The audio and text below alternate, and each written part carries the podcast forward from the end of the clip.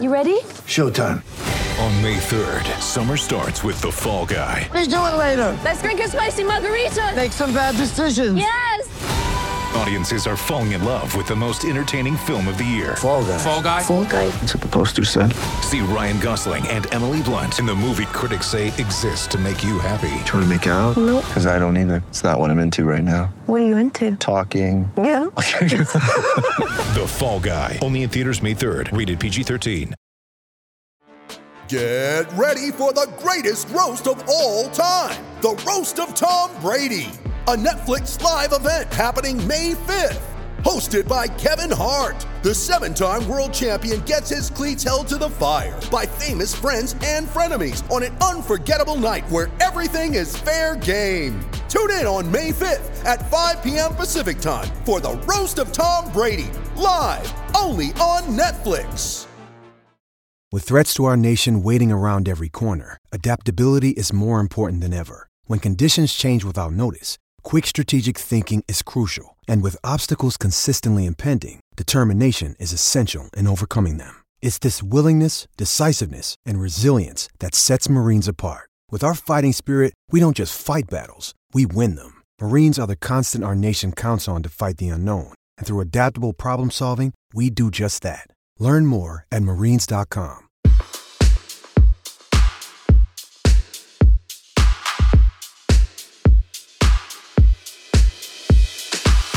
I got married a couple years ago. You know, obviously it was a big deal, and, and I think you know, as I think back to my playing days, it just I think at the time, you know, I had a girlfriend when I was out there on tour. I was really trying to um, achieve the most I could in sports, and I think for me, it wasn't until after I had left the game that I really had to come full circle with myself, understand who I am as a person, where am I going, am I happy, and I had to come to terms with some things about my sexuality, and that was not easy, especially coming from a sports background.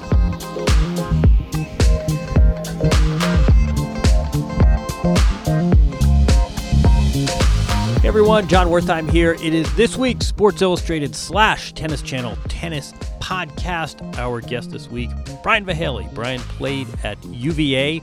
Very, very good college player. Made a nice transition to the pros. Got to top 100, was a regular at majors and other events. Some very nice wins in his career. Beat Juan Carlos Ferrero when Juan Carlos Ferrero is the number one player in the world. He retired on account of injury and is now a venture capitalist. We talk a little bit about his tennis career, his relationship with the sport in retirement. We talk about what it's like for him to be a husband. We also talk about what it's like for Brian to have a husband. He married uh, two years ago, now has two children. I didn't know this. Now lives in Annapolis, Maryland, a great city. Anyway, this is a nice conversation with uh, a player who uh, who was always fun to cover 10, 12 years ago. Brian Vahaly. It's our, our standard first question. Where are we getting you? Uh, I live out um, I live out on the water in Annapolis, but I'm in the uh, I'm right in the DC area. That's where I work. Oh, nice. I didn't realize that. Are you Yeah. uh, you you commute or can you work from home? I commute. I work from home a couple days a week, and then I go in uh, three days. Um, so it's you know not ideal from a, a traffic standpoint, but you know it's fine. Don't uh, don't text and drive. I, I, I was just telling someone. I said I said Annapolis is like the uh, the Charleston of the Mid Atlantic. Annapolis, great town. Good. Uh, I love it. for It's a great. It is a wonderful town on the water. I feel remarkably patriotic for being there. You see all these folks walking around the Navy, and um, it's just sort of a nice, small, more uh, suburban feel to the sort of chaos of DC. And when I was living there for in the city for about five or six years. That's uh, I, I didn't realize you were there. That's that's a good uh, that's a good landing spot. Um, Yeah. so I, I was uh, we we have no agenda at these things. We sort of bounce around. But uh, but uh, I was I was at an NBA event for players in their 40s and 50s the other day, and uh, maybe we'll start here. I I was really struck by how sort of complex their relationship with their sport still is. So, some of them are, are still reliving the 1993 playoffs, and others don't even know what teams are good today. What, what's your relationship with uh, with tennis right now?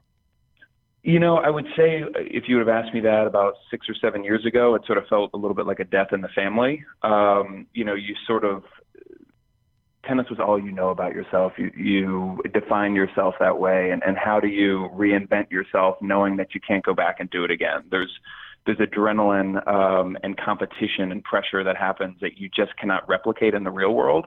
And I think you sort of seek to keep it alive by talking about it, by living it through it, by talking to friends who were there when those moments were happening. Um, but I, you know, for me, for a period, I just I couldn't talk about it. I didn't like to be around it. I wasn't playing. I wasn't watching it, uh, and I needed to sort of um, begin the process for me of of letting it go and reinventing myself in a new career. And that's not what everybody does, right? A lot of people will stay around it and stay around it for the rest of their lives, and either reflecting on their glory days or continuing to be a part of it. Uh, for me, um, it was just important. I, it just wasn't that wasn't a good fit for my personality, so I needed to move on to chapter two, I guess. I, as I remember this, so you you transitioned pretty quick. I mean, you had that the career 2.0 was something you entered pretty soon after your retirement, though, right? You didn't you didn't take yeah, five I mean, years I, bouncing around. Yeah, I struggled with a ro- I had to stop playing because of rotator cuff injuries. I had a bunch of surgeries and finally could not come back. And you know, life after tennis was always in the back of my mind. And, and some of that may have been the way my parents raised me. Education was a was a big component uh, for me growing up. I, it was important to me to get a college degree. Um, and frankly, there were a lot of people who beat up on me pretty bad in the juniors and, and in the college days that did not make it successfully as a pro. So I had no reason to think that I was going to do something that they could not. Uh, so I always wanted to be prepared for a backup plan. Um, so, you know, fairly quickly, I'd say about a year, year and a half after uh, I'd stopped competing, um, I was out there and, and on to the next chapter. And you, you went to you went to UVA. Obviously, you you didn't go there as hey, I'm going to do this for a year and then turn pro. I mean, you sort of w- w- went in as a freshman anticipating graduation, or were you sort of going to play it out and see see where your game was going to take you? Yeah, you know, at that point, I really didn't know. I mean, I was I was ranked 17 in the ITF in the world junior ranking. So, you know, one would think looking back, I had potential to to go pro maybe earlier than I did. Right. Um, you know, my family we didn't have the experience or understanding. We weren't getting a lot of um, guidance on what the right path was. I knew I liked the idea of going to a college where I loved the academics and the athletics. I liked the idea of going and building something and, and sort of feeling like an entrepreneur in a new tennis environment and ecosystem, which at the time UVA was ranked, I believe, 50 when when I made the decision to go. Um, and you know, would pro tennis be wonderful? Yeah, it'd be great, but it, but it wasn't uh, at the forefront of my decision. What was more important to my family, who was frankly calling the shots a lot at that point, was where can I get the best education and uh, I knew I wanted to jump into business. UVA had a very strong undergraduate business program. Um, you know, it was it, it, sort of just felt like a no-brainer to me. Uh, maybe not for people who are you know at, at that point in time hell bent on being a professional tennis player. UVA uh, UVA needs a coach. I think they need a women's coach too. Actually, too. Uh... I know it's it's depressing. I've sort of loved this legacy, or not even legacy. Um, uh, yeah, but there's sort of this lineage. You, you you built this program up, and uh, yeah, you know, you you felt a part of it at the early days, and then to see him win national championship, you sort of you sort of get used to it, and now it's it's it's scary to think the uh, that that might go away. But what Boland built there was incredible, and I'm super excited that he's going to be part of the USTA. Someone, uh, you know, Eric Schmidt leaves Google, they'll they'll sure I'm sure a successor will uh, will come in. What um what what was your upbringing like? You're you're you, you didn't come from a tennis family, or you did? I did not. Um, you know, my family. I grew up in Camden, New Jersey, which was the you know the murder capital of the I think of the country. Uh, we quickly moved out of there to uh, Cherry Hill for a while, then down to Atlanta. I really got involved in tennis um, because it was just a local park nearby. Uh, I actually saw Jaws uh, at an early age, so I was terrified of going into the pool. Um, and my parents, just to sort of keep me quiet, um, you know, threw me out on a tennis court, and I just I think I had really strong hand-eye coordination as a kid, and you know, thinking back to those years, um, for me, it was really more about the attention I was getting. You know, you were a, a tennis player at five, four or five years old. Everybody thought you were great, and um, you know, I think that sort of fed the love for it. And then as as the years went on, I just it kind of kept building on itself. And as you keep winning, you just sort of explore more and more, and it starts at a city level, a state, sectionals, and you know, national, international play, but definitely not anything my parents had in mind, you know, when the whole thing started. I got to tell you, for all the uh, for all the programs I've heard at the USTA and elsewhere to get kids to play tennis, sh- showing them shark movies uh, has, has not come up before this. I think you're onto something. I think I was terrified until I was about 10 years old. Uh, somehow it got free, but it was, you know, it worked.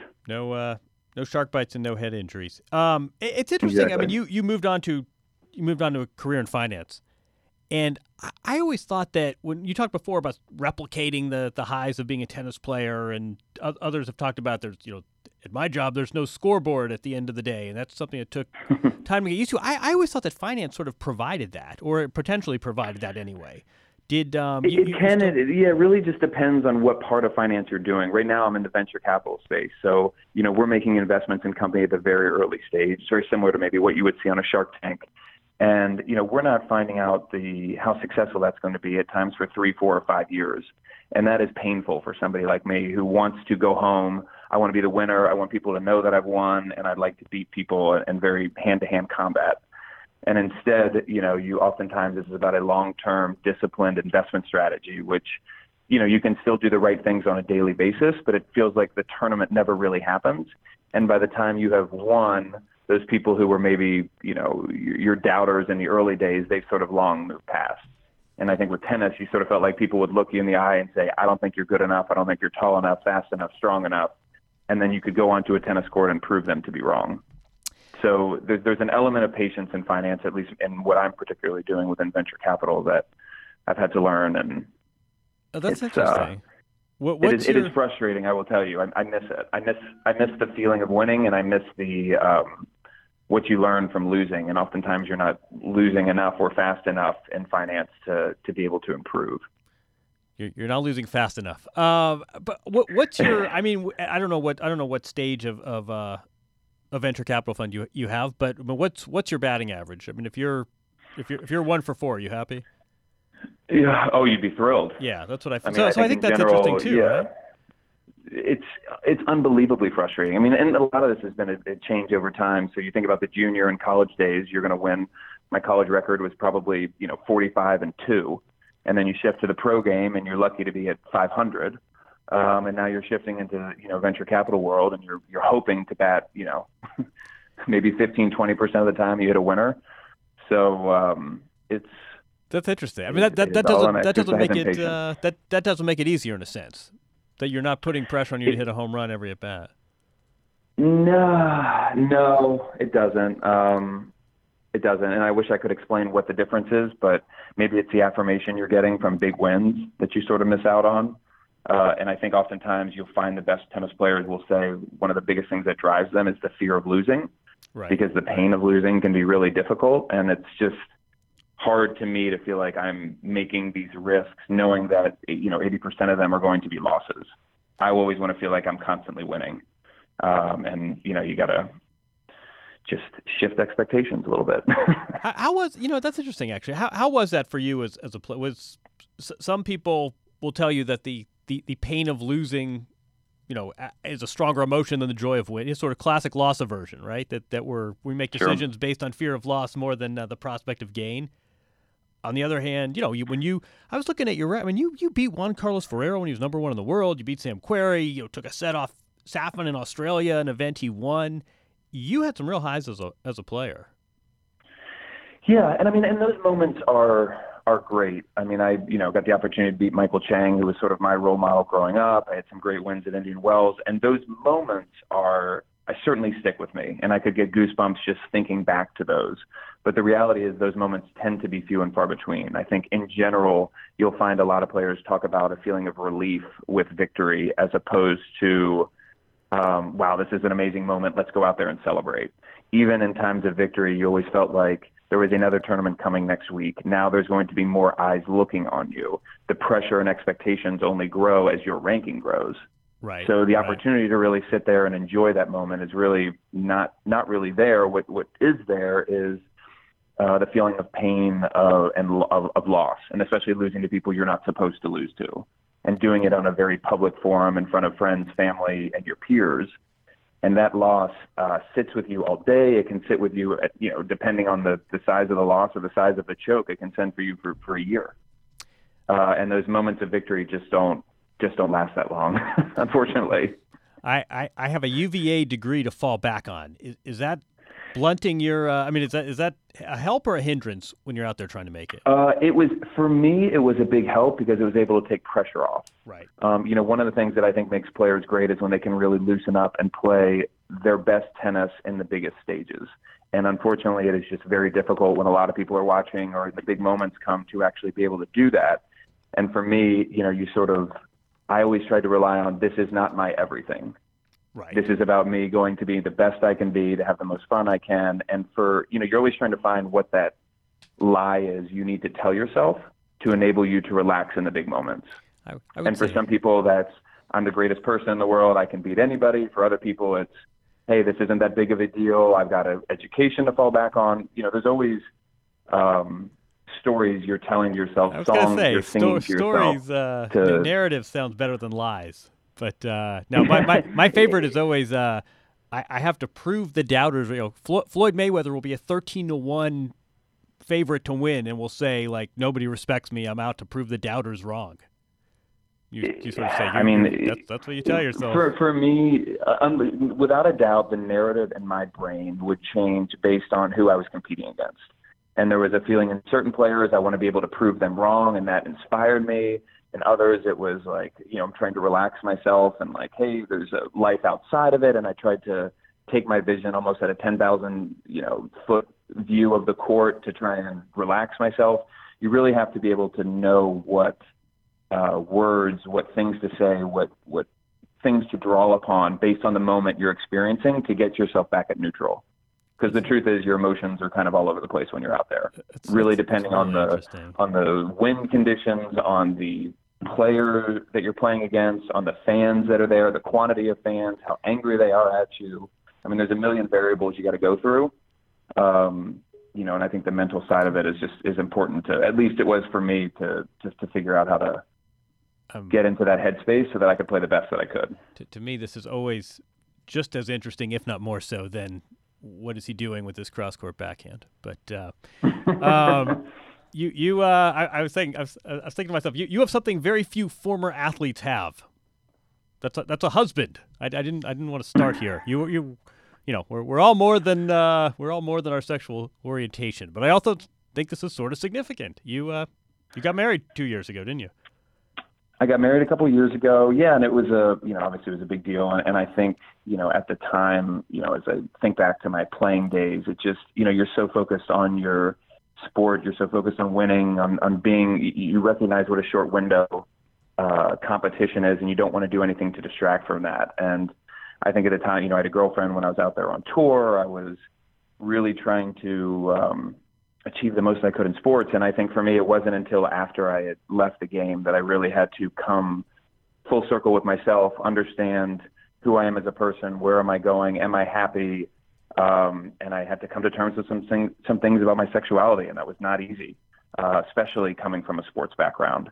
And it really caused me for a long period of time to want to understand it, to not really want to talk about it, to um, you know, it, it it was a it was a it was a long learning curve um, that I'm happy to be on the other side of now, and, and thankfully, you know, over the last few years, found someone, got married a couple years back. Uh, most recently, had uh, two kids via surrogate, and um, you know, it's been a uh, it's sort of the fastest way to describe what has felt like an extremely journey over the last ten years. It, it, it's really interesting to me because, um, I, mean, it, it sounds as though w- when we, we talk about sort of, in other cases, we talk about the psychic energy it must take. It, it, in some ways, for athletes who, you know, are, are pondering whether to come out or concealing orientation, it sounds as though something you sort of postponed dealing with until after you were done playing. Is that accurate? You know, I think I must have put a lot of energy when I was competing, and I and I probably didn't know it. Um, but I think there was always this feeling of wanting to be a little bit. I became really great at asking other people questions and being everybody's friend, but being very private myself. And, and maybe because I, I didn't want to have to ask those personal questions of myself. And that was sort of a defense mechanism that I built up over a, over a period of time when I was out there on tour. I think afterwards, for me, it was you know, I didn't really want, especially directly after I finished competing and I was starting to come to terms with it, you know, a year or two right after I was done. I didn't want to look back on my career and be known for um, my sexuality as the primary uh, memory of my of what I was able to accomplish.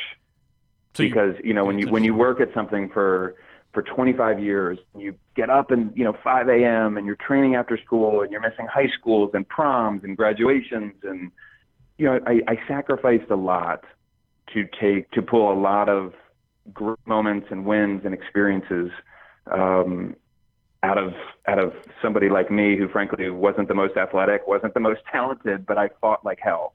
And I wanted to be remembered for that. And I wanted to be remembered for work I had done with my foundation. I wanted to be seen as the guy who um, you know really was persevering and and told a lot of the doubters that I could that I could accomplish something that I could not. Um, so you, you think this the- would and that would have you, you think this would have sort of rewritten and trumped yeah, I mean, I think especially in the early days, you know, you, all of a sudden you quickly become the the athlete that was gay, right. and I just did not at that point in time and that level of my confidence, security, um, you know, and frankly understanding of myself. That's just not how I wanted to be remembered by. And um, you know, so I, for very selfish reasons, just sort of thought, you know what, this is something I'm going to explore on my own. I never sort of saw myself being a pi- you know, a pioneer or an advocate to go out there and really talk about it. Uh, it just was something that I had to come to terms with. I had to sort of mourn the life that I thought I was going to be living, you know, with a, a wife with kids and a, you know, this life that I, that I thought I was building. Um, and, uh, you know, come, realize what the new normal was going to look like. And, and the new normal was exciting and it is great, but it was tough to go through. And I think at the time I just, I was looking at it more from my lens and not wanting to uh, attach that adjective as the first adjective people remembered about me. What, what do you think? I mean, have you thought about what how accepting the workforce would have been had had you made a different decision? I mean, do, do you think tennis would have uh, would this have been, welcomed? Would this have been? A, I mean, I, I'm, people ask this all the time, right? I mean, this is sort of I, I think a natural eh, after Jason Collins. I mean, I think there was there was a lot of what? Why are there no out male tennis players? And what would it be like if someone did decide to come out during their playing career? And I think people have all sorts of opinions, but I think you're uniquely suited to. Uh, I, I don't know if it's something you've, you've thought about or have opinions of, but I think it's I think it's an interesting hypothetical.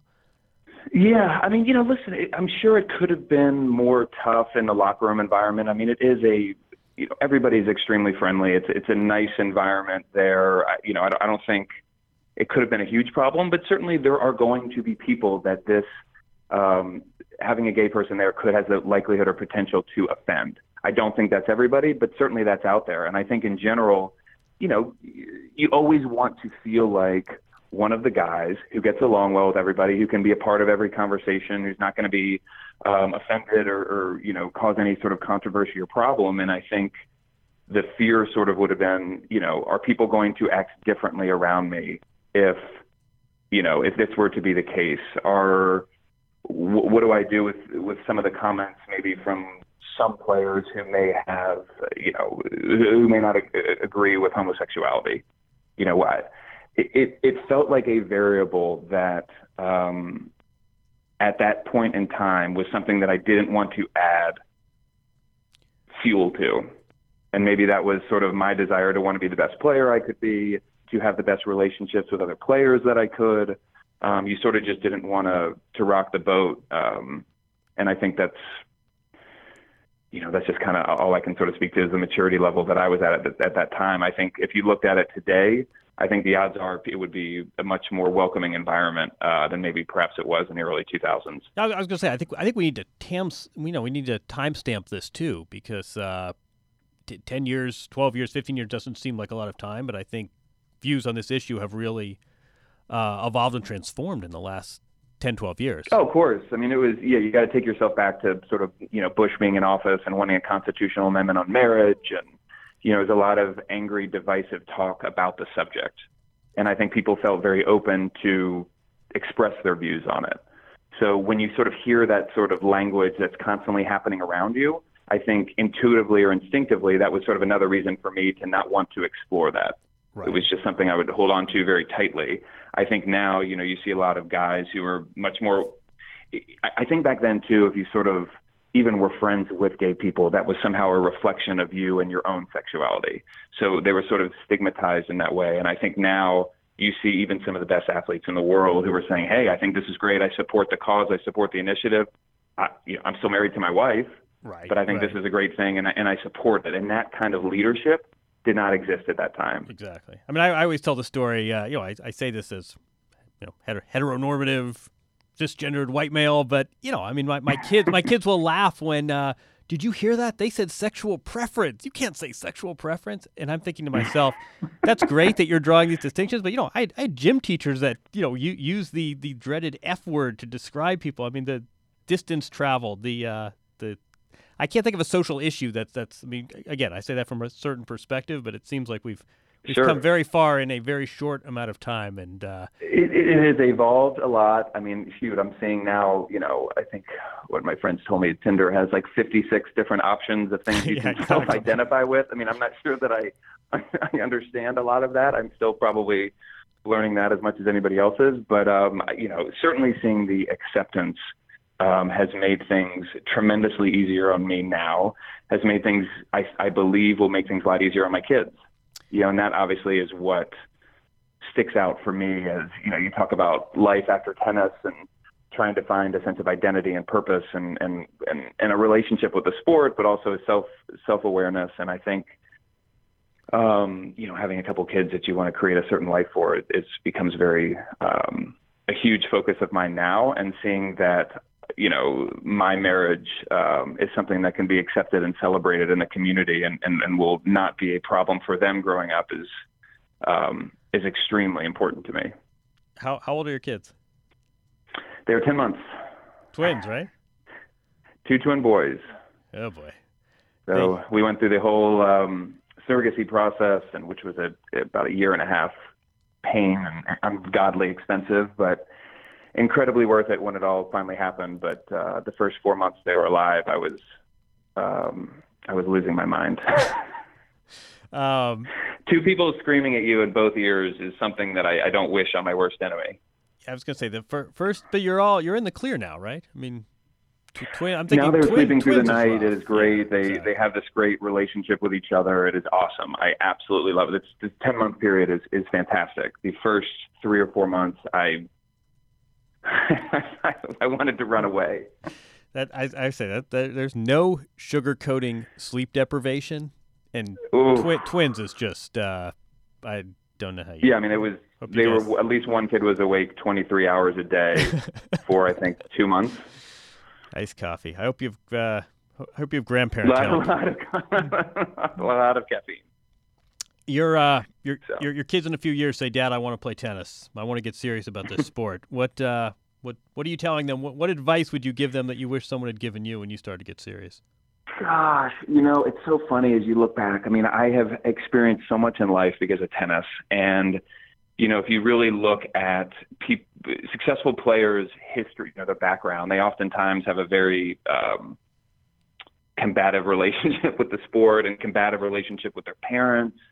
And it's a, you know, there is a lot to it. Um, but yet, had I not experienced all of that, I wouldn't be sort of standing where I am today. So, of course, in many cases, you want the play, you want your kids to play tennis. You want them to learn and, and grow as a person and all the things that the sport gives you.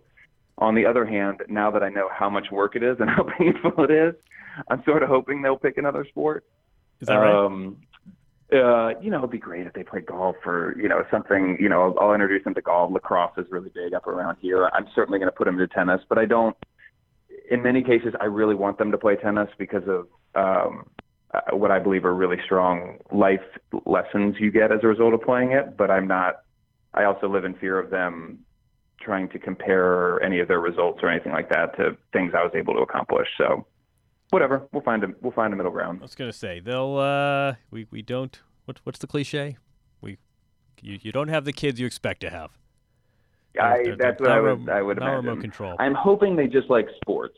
I, I think there's so much to be gained in sports uh, and, and competition and pressure and winning and losing and all that. So I'm really hopeful that I don't get a 100% artistic child, but if I do, I will love them either way. You, I don't know if you've seen. Uh, so, someone sent me some videos of uh, Andre Agassi's kid, hmm who's a uh, he's got a mean curveball. He's this great. Uh, know, Really? he's probably 15 years old, and he's a tremendous baseball player. But uh, again, we um we, we don't get to remote control our kids. I know, I know. I just, I, I it, it does excite me the thought of experiencing or learning or being a part of a new sport and a, a new culture in some regard. So I'm, whatever. We'll see how it goes. The um, you were on the USTA board for for several years. Is that right? I was. I was on. Uh, I was on the national board from 2013 to 14, and now I'm back on starting uh, uh, January of this year. What do you see the USTA's role in uh, in, in, this crazy sport? I mean, I mean, sort of, sort of these, you know, you know these these these divide. I mean, you're in a company and you, you see business plans and um, it, the structure sort of is what it is. And I feel like one of the beauties of tennis, but also one of the frustrations, are that never mind the players, even administratively, these lines of demarcation get a little blurry. Um, where sure. where can the USTA fit in here? You know, for me, what they are doing. So obviously, you know, most of my interaction with the USTA growing up was in player development, and seeing where they are today, which has been creating so much more of a um, sort of inclusive environment. Back, you know, back when I was competing, you were trying to be one of the one or two golden childs of the USTA. Right. And that was sort of, you know, if you were either one of them or you were not, and that was the ticket to wild cards, to grants, to everything. Um, you know, what they are doing now under Martin Blackman has been incredible to see. Uh, and I, it, it's very encouraging because I went through some really tough years um, back in the early to mid 90s. And now they have just, um, they're just making it more fair and making it more open to more players and giving more players an opportunity and, and stop thinking that they can pick out a player at 16 years old and know the future. So from a player development perspective, I'm, I'm super excited about it. And I think, you know, what we're doing at the U.S. Open is, uh, I mean, I don't know. To me, it's just one of the most amazing tournaments uh, to be a part of. So I'm extremely encouraged by that. I think where the exciting opportunity is, is how to continue to expand the game at a grassroots level. And what can we be doing to, to get more kids into the game and, and stop the uh, what I believe at times to be a misconception that unless you're sort of come from a middle to upper class family, you know, that's the only way tennis is going to be for you. I think we should we need to you know sort of continue some of the outreach initiatives to you know expand expand people playing as much as you can. I just I feel so un, so strongly that what tennis and the the life skills that come from playing the sport can can bring to people that you know, one of the main reasons I serve on the board is just how we can get more people out there playing. That's great. I mean, I, you know, at some level, what you're describing with player development sounds not dissimilar to, to venture capital, right? You you sort of back uh, you you back a few startups and a few uh, um, projects that you feel strongly about. But I, I think you're right. And the, I mean, the thing that always drives me crazy is, yes, tennis gets very expensive when you start playing professionally recreational tennis, especially if there's a public court, as there are in so many neighborhoods, you know, mm-hmm. you, you spend 150 bucks on a racket that's going to last you a few years. A can of balls costs the same thing now as it did when I was a kid. Um, you know, when start taking private lessons, it's a different story. But I, I think this misconception sure. of tennis as, as country club sport is something that can really be attacked. I mean, I, I don't know if that yeah, figures in, but. Yeah, and, I'm, ho- and I'm hopeful that we will that we will do that because I, th- I think it's uh, um, it is. I, would love to see. Uh, you know, not only was it sort of great for me for a variety of reasons of playing, but it was it was fun for my family. I mean, we always had a great time together. You know, going out, playing on the court, just sort of laughing, having a great time. I think it's a great sport in that regard. And, and frankly, I, I am sort of thankful that you know, ten years after retiring, I can still go out and play.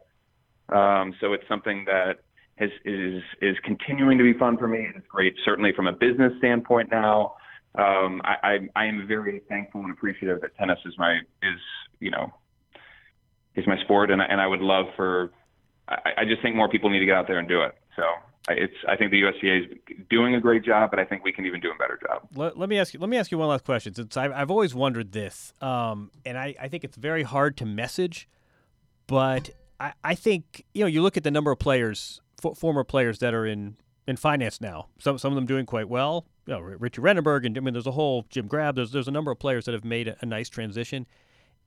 I don't know if those opportunities are there. I mean, I, I don't know how how you feel personally. If if tennis doesn't enter your life, are you doing what you're doing now? But how can um, I mean, it's, it's again, it's it's tough to message, but how how can you get it out there that tennis will you'll avail yourself to opportunities perhaps that might not otherwise be there?